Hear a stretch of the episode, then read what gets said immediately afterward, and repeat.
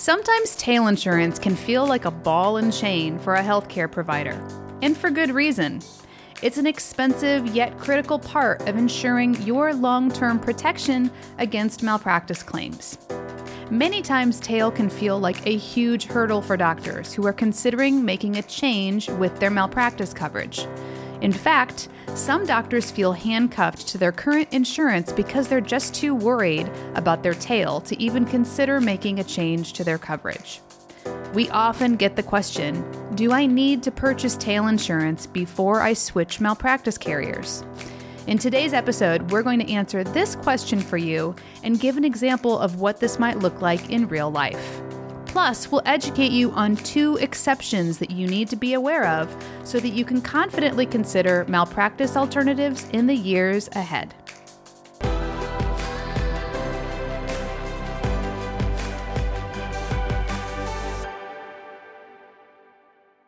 Welcome to Malpractice Insights, the show dedicated to helping healthcare professionals understand medical malpractice insurance and providing you with the solutions you need so that you can get back to the work of practicing good medicine. My name is Jennifer Wiggins, CEO of Aegis Malpractice Solutions, and I'm so glad you've joined us today. If you're new to our channel, welcome. Thanks so much for being here.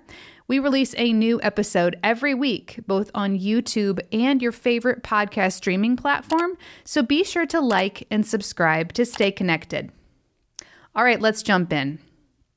When a doctor is considering making a change to his or her malpractice coverage, the issue of tail nearly always comes up.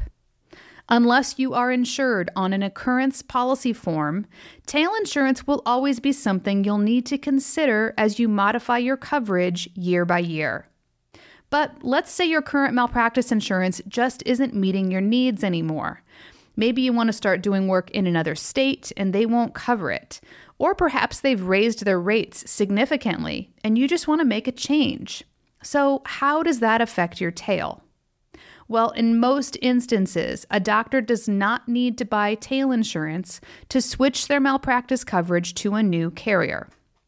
Most malpractice insurance carriers offer prior acts or nose coverage, which allows you to carry forward your current policy retroactive date, transferring that liability to the new carrier for any potential claims for services rendered back to that retro date. Now, be sure to remember by continuing your coverage with the new insurance company, this does not negate the need for tail, it simply defers it. You just don't have to buy the tail right now. If after a few years you find that you need to change your insurance again, you can simply repeat the process. So, here's an example of what this might look like in real life. Let's say that we have a brand new dermatologist who buys a claims made insurance policy for the very first time on January 1st, 2010. Her first year policy will run from January 1st, 2010 to January 1st, 2011, and the policy's retroactive date will be January 1st, 2010, which is the original inception date of the coverage. Let's say this doctor continues with the same insurance company and renews her policy for 10 years. So she renews in 2012, 2013, 2014, and so on. But after 10 years, the carrier's rates have gone up quite a bit, and now she wants to make a change. So on January 1st, 2020, our dermatologist switches to a new insurance carrier. But since she doesn't want to buy her tail right now, she asks her new carrier to pick up her prior acts, which means they'll use her current policy retroactive date of January 1st, 2010 on their policy going forward.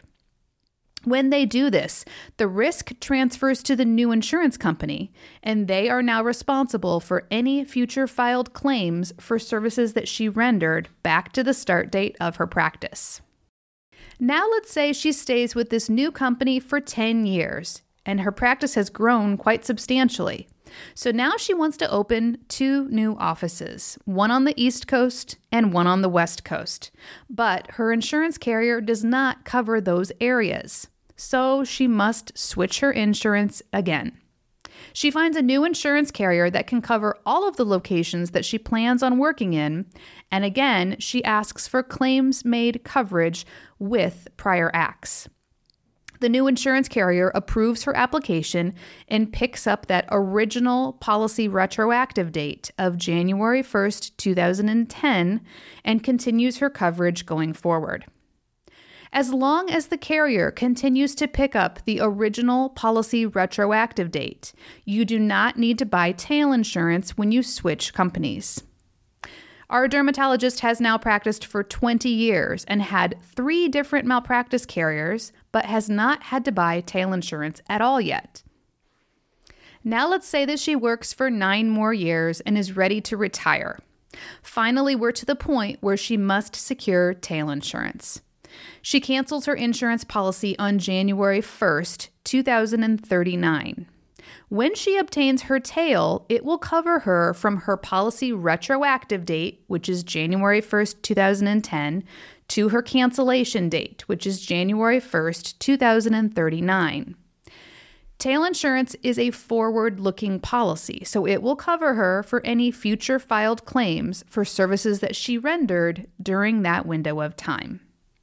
So, as you can see, it's possible for a provider to change malpractice insurance companies even multiple times and still not have to buy tail insurance. But a word of caution for you here. While it's true that most of the time you can continue your claims made coverage without having to buy tail, there are some situations when you may not have that option. So let's look at those next.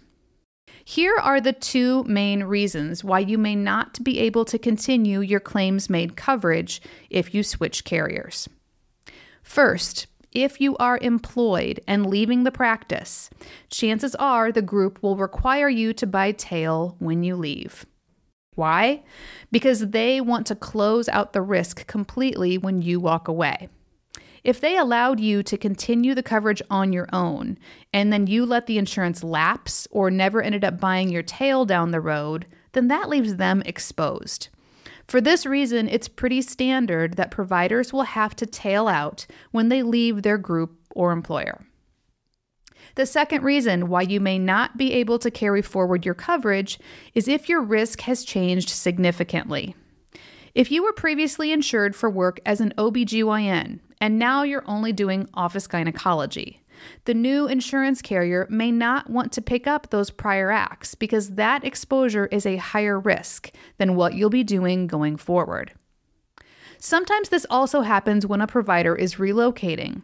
If you're moving from a higher risk area to a lower risk area, let's say you're moving from New York City to Tucson, Arizona, the insurance carrier may not want to pick up the prior acts from that higher rated area or an area that they generally just don't cover.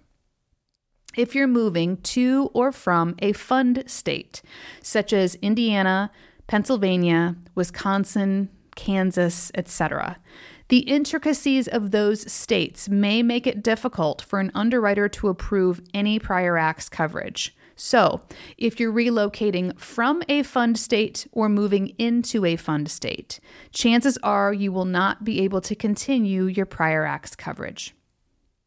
This can be a lot for a doctor to remember, but don't worry. A knowledgeable malpractice insurance agent can help you navigate the situation. And if you don't have an agent, we are here to help. If you have any questions on this topic or you want to make sure that you're covered appropriately, click the link in the description box below where you can connect with us via phone, email, or chat today. And if you're listening, please visit us online at aegismalpractice.com. That's A E G I S malpractice.com. We have some great episodes lined up for you in the next few weeks. Be sure to stick with us to follow along. And if you haven't done so already, could you do me a favor and give us a like and leave a review? Your feedback and support helps us to reach more people, and we're really grateful for your clicks and your kind words. Well, that's it for today. Be sure to subscribe to our show so that you can catch our next installment of Malpractice Insights, where we're dedicated to helping you understand medical malpractice insurance and providing you with the solutions you need so that you can get back to the work of practicing good medicine. This is Jennifer Wiggins. Thanks for joining us.